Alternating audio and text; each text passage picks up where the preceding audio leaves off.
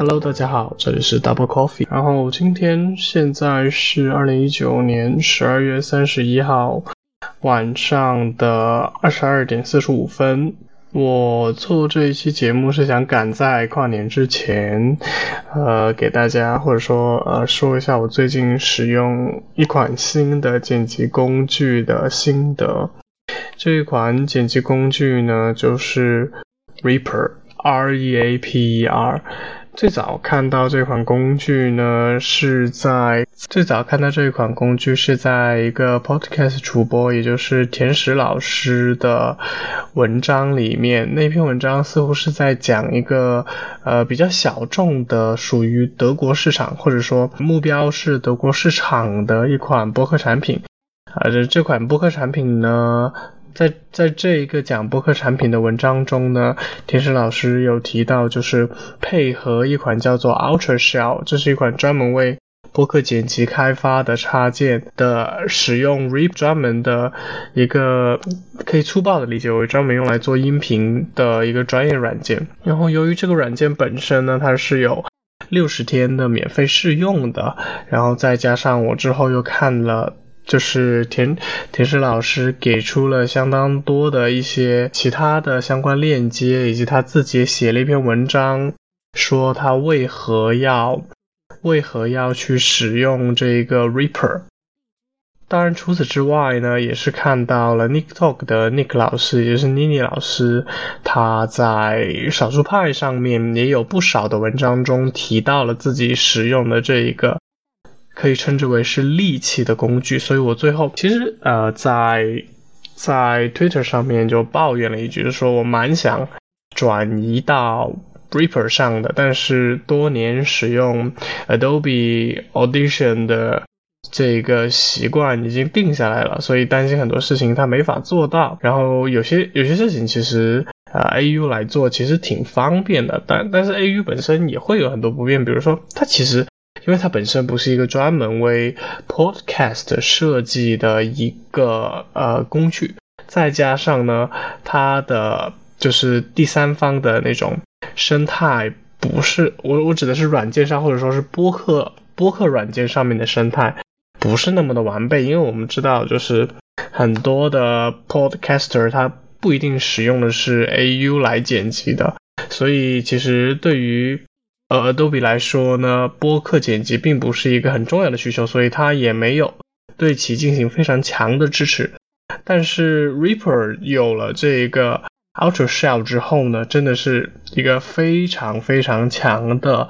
呃播客剪辑利器，尤其是在进行多轨剪辑的时候，相比起 AU 在进行多轨剪辑，如果你要对单一音频进行改变的话，你可能需要。有时候甚至需要跳回原这个从这个音频片段跳回这个音频的原文件，对其原文件进行修改，然后再返回。而在 Reaper 上面呢，你对啊整个音轨的改变是非常非常方便的。比如说你要静音某音轨的话，你可以直接按住 Control，然后打开这一条音轨的那个静音包络线。然后直接鼠标刷过去，那么这一部分就直接被静音了。这样的话呢，可以不用提前对每一条音频素材进行一个预先的除降噪或者说是静音处理，你可以直接在 Reaper 里面进行多轨剪辑的同时，对其中的这些，比如说呃突然出现的咳嗽声或者突然出现需要静音的片段，你都可以很游刃有余的去处理掉。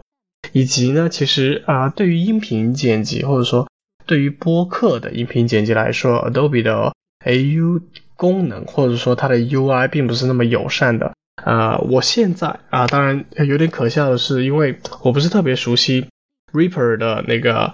呃蓝牙录制，以及说它在 Windows 下面蓝牙录制选择输入输出源这些，我依然没有找到比较好的解决方法，很多都会报错，这也暴露出。啊，Ripper 它作为一个还比较年轻的产品，以及它本身是一个呃比较 open 的产品的一些缺陷之处，它本身也是一个小众产品，它本身也是一个更加专业、更加 geek 的产品的一个掣肘吧，可以说是。所以很多这些功能，比如说对于这种啊，对于这种驱动的支持啊，对于不同电脑硬件的适配啊，可能就会出现问题。在我使用的时候呢，也确实出现过卡死。所以说回来呢。呃，在这一次实时的录音中间，我使用 AU 的原因，就是因为 AU 更加稳定，以及 AU 对于我的蓝牙硬件、我的蓝牙麦克风、我的蓝牙耳机，它的支持更加良好。在 Reaper 中，甚至没有办法去，或者说甚至没有办法去让我的蓝牙硬件正常工作。呃，当然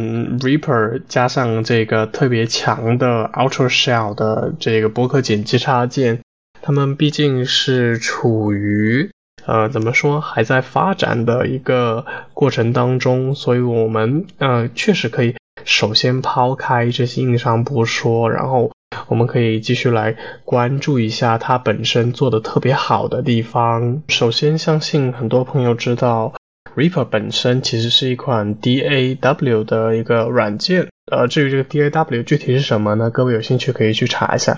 那么它作为一款这样的专业的，其实是偏向专业的 DAW 的软件呢，其实也意味着它的界面，它的原始界面可能相比于 AU 来说，也是相当的复杂，或者说甚至对于播客的音频剪辑有一点点混乱的。但是在给这一个 Reaper 加入 Ultra Shell 的一个呃插件之后呢？它的 UI 就是 Ultra Shell 这个插件会对整个 Reaper 的 UI 进行非常彻底的改动。那么在田石老师的这篇文章中，他也提到了，就是说他把左侧的这一些一系列的按钮精简成了几个非常有用的按钮。这里引用田石老师的总结：第一个按钮是缩放至显示完整的项目。就是我们可以从，我们可以在呃聚精会神的剪辑某一条音轨中间的某一个片段的时候呢，我们可以使用这一个按键或者是快捷键来瞬间切换到整个音轨的全览，或者说整个项目的全览。第二个按键是开启、关闭音轨窗口，跟随播放进度滚动。说简单点，就是一直让中间那一根红色的线一直处在在播放的时候，一直处在整个音轨的中间。这个其实是在 AU 上也有支持的一个呃功能。这个当然是在 AU 上有支持的一个功能。其实这些功能在 AU 上可能都能做到，但是 AU 并没有把它作为一个呃单独的按键，或者说 AU 把这个入口藏得很深。我有一次用 AU 剪辑之后，然后。发现，哎，这个效果就很难，就忘记我上次是在哪个设置里面去开启、关闭这个效果的了。那么第三个以及第四个的按钮呢，是开启、关闭单音轨或者多音轨的一个叫做 Ripple Edit 的一个功能。在这一个状态下面呢。啊，如果它这个 Ripple Edit 开启的情况下面呢，如果你剪掉一条音轨中间的中间的某个片段，那么后面的内容会自动粘到前面去。这其实对于我来说是一个很贴心的功能。如果关闭的情况下呢，剪掉的部分就是。它如果剪掉了中间的部分，则整条音轨就会分为前后两段，然后留在原本的情况下，原留在原本的位置上面。第四个呢，就是插入章节标记的一个按键，然后第五个则是插入章节按键的同时啊，插入章节标记的同时呢，编辑内容。第六个是在光标处分割音频。第七个是。改变鼠标左键的拖动行为，就是有两种嘛。第一种就是选取，也就是说，当你左右拖动鼠标的时候呢，啊，这个时候是选择这一条音轨中间的某一个音频片段，你可以对其进行改变，进行各种剪辑，进行各种增益，也可以直接删除或者剪切掉这一段，以及呢，你可以把鼠标左键的功能随时的切换成移动，这个就类似于 Audition 里面那样子，你可以。拖着这一条这一块素材或者这一条音轨上下左右的移动，来改变它在时间轴上的位置，改变它在整个 timeline 上的位置，以及改变它就是让它放在不同的轨上面。然后最后一条呢，则是在当前的音轨中间启用静音包络线，这个也是我之前所说的。你在这个区域，你可以非常快速的去。在多轨剪辑中实现对于某一些需要静音的、短暂的、不重复的，然后突然出现的声音进行快速的静音，而不需要你在原本的素材上面进行加工。除了这种贴心而非常实用的一个 UI 上的改动之外呢，Ultra Shell 甚至还提供了一些额外的一些功能，比如说它有一个呃用于响度分析的一个功能，叫做 loudness，这个也在田石老师的文章有提到。虽然我个人不怎么用这个功能，我个人是属于野路子的音频剪辑者，所以对我来说的话，我更看重的就是，如果我在用 AU 的时候，我更看重的就是。呃，屏幕上的波形是否漂亮？然后它的它的是不是不是会有呃极高的？会不会出现突然特别大的响度？那这个时候才考虑，就是根据自己的感觉考虑对音频的某一段或者某一部分或者全部进行一个改变。但是我相信有很多播客的剪辑者其实。比起所谓的这种依靠感觉的剪辑，他们更应该去依赖就是数据，这样才是更加准确的。所以，呃，在 Reaper 中间，在 Ultra Shell 里面，在 Reaper 的 Ultra Shell 这个插件里面，他们提供了一个响度分析的一个 UI 界面。在这个界面呢，你可以很快速的对任意一个片段，或者是一整条音轨，或者是整个 subject 进行一个响度分析，然后呢，你能够得到它的一个叫做。maximum shorten 和 maximum momentary，然后大概就是以及包括平均响度啊、动态范围啊这些，再也就是意味着你再也不用像我这样，如果你是一个播客剪辑者，那你再也不用像我这样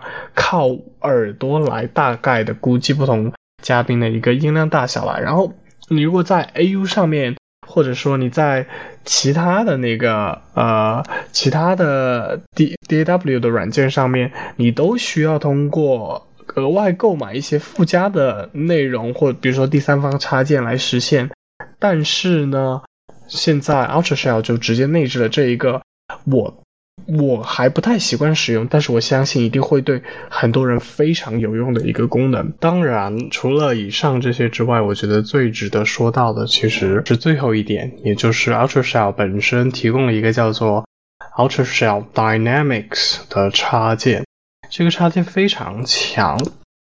呃，为什么这样说呢？如果你是一个呃播客剪辑者，或者对播客剪辑，有任何一点好奇心的人，你肯定会就是在猜想一件事情，就是为什么有的播客，比如说我过去曾经做过的一个播客叫。Podcast，它的声音质量那么糟糕，它经常会出现就是响度的浮动。怎么怎么形容呢？就是说你在开一个平时你听歌的正常音量的时候，可能啊听我们听我们三个人讨论，这个声音是完全足够。但是突然某一瞬间，我的声音会增大，我的声音会突然大起来。那么这个时候呢，就会特别的刺耳，你就会把声音调低。但是呢，下一位嘉宾，比如说是 Gary，他讲话就偏向低沉，所以这个时候你会觉得他的声音不够，你又会想要把声音调大。然后这个时候呢，你再听到我讲话，又会觉得我声音过大了。所以就是这样子一个反反复复的过程。那么 Ultra Shell 的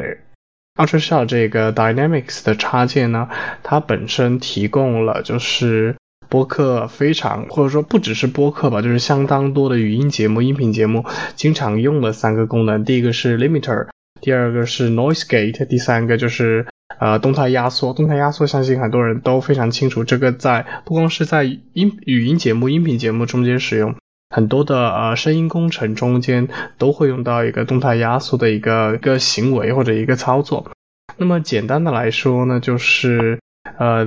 ，limiter 呢能够大致的限定你的声音或者你的响度的一个上限，然后呢，这个噪声门呢则规定了噪声范围的下限，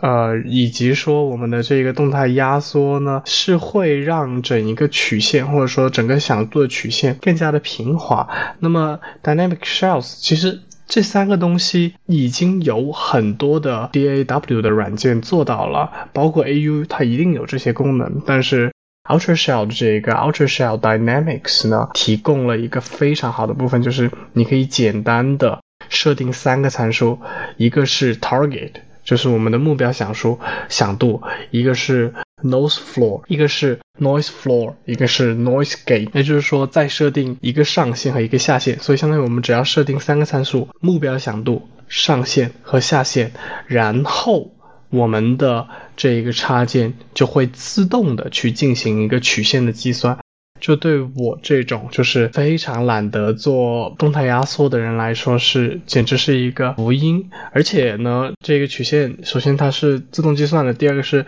它的效果，就是如果你的，嗯，只要你好老老实实按照，比如说李如一的或者其他网上的这种播客录制的呃这种要求去录制的，比如说你把你的 iPhone 它的麦克风离你的嘴巴五到十厘米的话。那你会录出来一个相对还不错的一个声音，在手机录音里面，那么用这个处理出来的效果绝对是足够用的，因为你本身就已经用手机录音了嘛，所以这个 Ultra Shell 的 Dynamics 音频插件对于他们的处理来说其实是足够好的，你可以非常非常非常快速的完成后期处理的部分，或者说你几乎就不用花什么时间，你只要去想我需要。啊，这三个参数调到什么范围比较好？我只要去弄清楚这三个参数要怎么调就可以了。当然，也不是说它没有坏处。比如说，我就在啊 Twitter 上面抱怨了一下，就是 Ultra Shell Dynamics 的这个插件在做完之后，虽然它的响度范围啊，就是不同嘉宾的响度范围可能是接近一致了，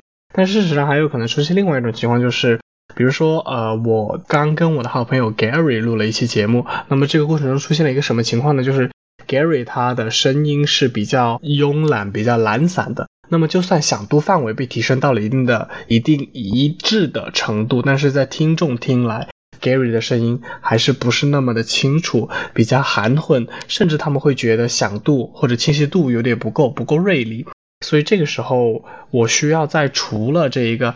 在在 Dynamics 这个音频插件处理之后呢，我得再对它的声音进行一个增益。但是 Ultra Shell 对于这种就是已经进行过 EQ 或者是 Dynamics 增益的这个声音之后，再进行一个简单的呃增加音量或者说增加响度的行为的支持不是特别好。这是第一。第二就是它对于音频的改变并不是所见即所得的。比如说我在 AU 上面我要增加整个。整这一条素材的响度，那么这一条素材的波形就会立马进行改变，而且没有任何的延迟。但是这一点在 Ultra Shell 上面是做不到的。所以如果你本身对于响度是几乎没有概念的话，那么你可能用 Ultra Shell 你就去。需要自己学习，而不是像我当年自己摸索 AU 的时候，我立马就弄清楚了响度和增益的这些概念，就是因为它在波形上面做了很好的一个图形引导。除了这这一点之外呢，对于某一些啊想要具有更多进阶行为的那个 Podcaster 来说呢，啊 Ultra Shell 本身还支持章节，就是。章节导出的功能，我们知道在此之前，我之前看过，就是呃，Music 杨，然后他本身是做了另外一个播客节目，他曾经介绍过很，应该是做过一期关于呃导出，就是播客标记或者说如何给播客制作，还有封面的章节标记的一篇文章，但是那篇文章呢，我最后看完之后。我我的感觉就是，对，如果我是一个 Mac 用户的话，我肯定会心动，我肯定会去做。但是目前对于 Windows 用户来说，事实上事实上就是没有一个好用的给音频或者播客添加标记章节的一个工具。那么现在呢，Ultra Shell 是支持说直接将你在播客剪辑中，在音频剪辑中，呃，增加的这一些。标记直接作为这个章节来进行使用的，并且导出的步骤其实也相当简单，而且它还支持对你的播客文件的 metadata，就是原文件进行添加。比如说，你可以规定这是创作者是谁，这个文件叫什么名字，这个或者说这个封面是什么，这些都是可以通过 Ultra Shell 来实现的。这也是呃，应该是很少见的这种，就是说将你在编辑过程中间直接给这一段打上的标记，然后选几个标记出来做章节名称的这样一个软件，真的是非常方便。由于而且再加上我本人是有在剪辑过程中间对音频进行打标的这一个习惯的，所以。其实相当于说添加呃章节这一个行为对我来说是比较零成本的，但是要特别注意的一点就是 Ultra Shell 或者说或者是 Reaper，应该是 Reaper 本身似乎对中文的支持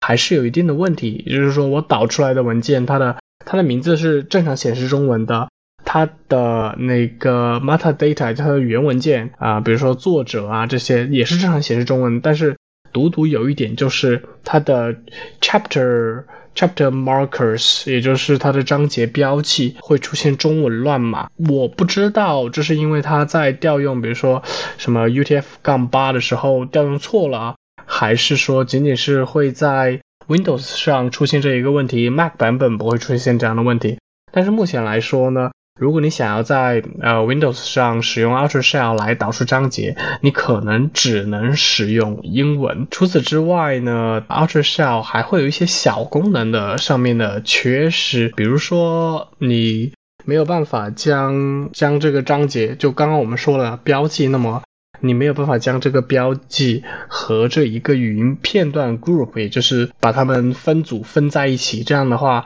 当你拖动那个语音片片段的时候，这个章这一这一条标记也会跟着这个片段移动，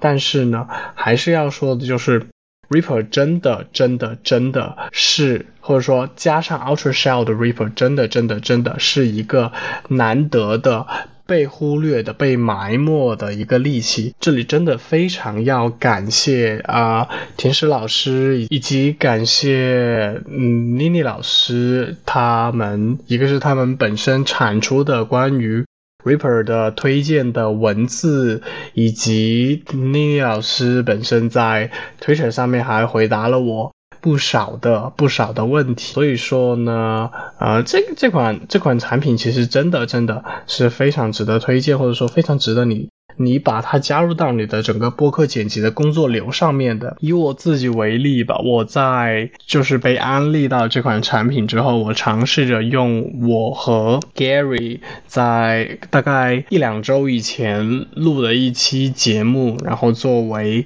一个剪辑的目标，然后整个学习时间再加上真正的剪辑时间，以及哦，Reaper 以或者说 Ultra Shell 有一个非常好用的加速剪辑功能。但是要注意的就是这个加速剪辑，它是所见即所得的。什么意思呢？就是如果你开着加速剪辑，最后你忘记关加速，那么你导出来的声音也是加速的。所以在导出之前要记得把加速关掉。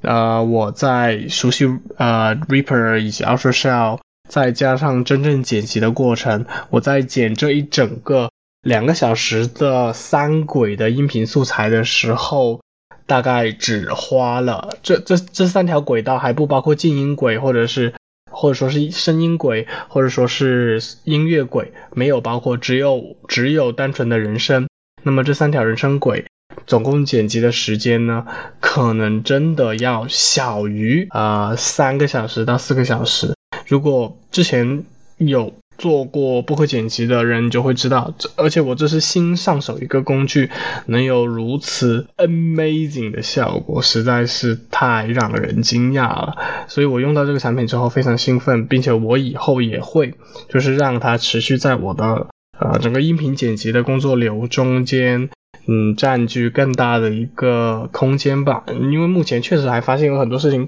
它没法做的特别好，所以我目前。大概是这样一个工作流程，就是会用 AU 来做一个降噪，因为我已经非常熟悉 AU 的那个啊，一个是自信降噪，它本身就非常的非常的贴心。第二个就是去除咔嗒声，去除爆音，呃，去除一些重复的机械性声音，它的那个降噪学习以及最后的去噪效果以及对人声的影响都是非常棒的。然后我会用另外一个另外一个开源的软件，应该是开源的软件来去做去回声的工作。然后这边处理好之后呢，呃，还还会做一些就是关于原素材本身上面的处理之后，然后再丢进 Reaper 里面去做多轨的剪辑。我认为这样的话是一个比较方便的，或者说同时使用多种工具，我比较熟悉的最好的部分。至于说呃会不会想要把更多的任务分摊到 Reaper 上，我我我想说肯定是想的，但是。目前依然还在学习的过程中间，比如说 Gary 那期节目，我就没有去做一个开头，把我们的新的那个开头音乐、结尾的音乐放上去，并且做一个渐入渐出，也没有使用任何的背景音效，还有素材。这就是因为我其实对于它的那个多轨的概念，它那个多轨的概念其实是呃听起来很自然，但是使用起来，包括素材的呈现，我还是不是特别熟悉的。就是使用的时候，你你你不知道该把素材放哪里，又又不知道该怎么去让它呈现出渐入渐出，或者说合适的渐入渐出的效果。你是应该把它们把音乐跟声音放在同一轨呢，还是应该把音乐放在下面，然后自己手动去撸那个渐入渐出的效果？这是一个很粗浅的例子。总而言之，目前用起来确实还是有很多不习惯、不跟手的地方。但是我相信以后一定会呃越来越多的使用这个工具。我也推荐大家。任何有音频剪辑、有播客剪辑需要的朋友去使用这个软件。OK，那么今天的这个录音就到这里，我要开始剪辑了，我要争取在，我要争取在十二月三十一号零点二十三点二十四点之前把这个播客剪出来。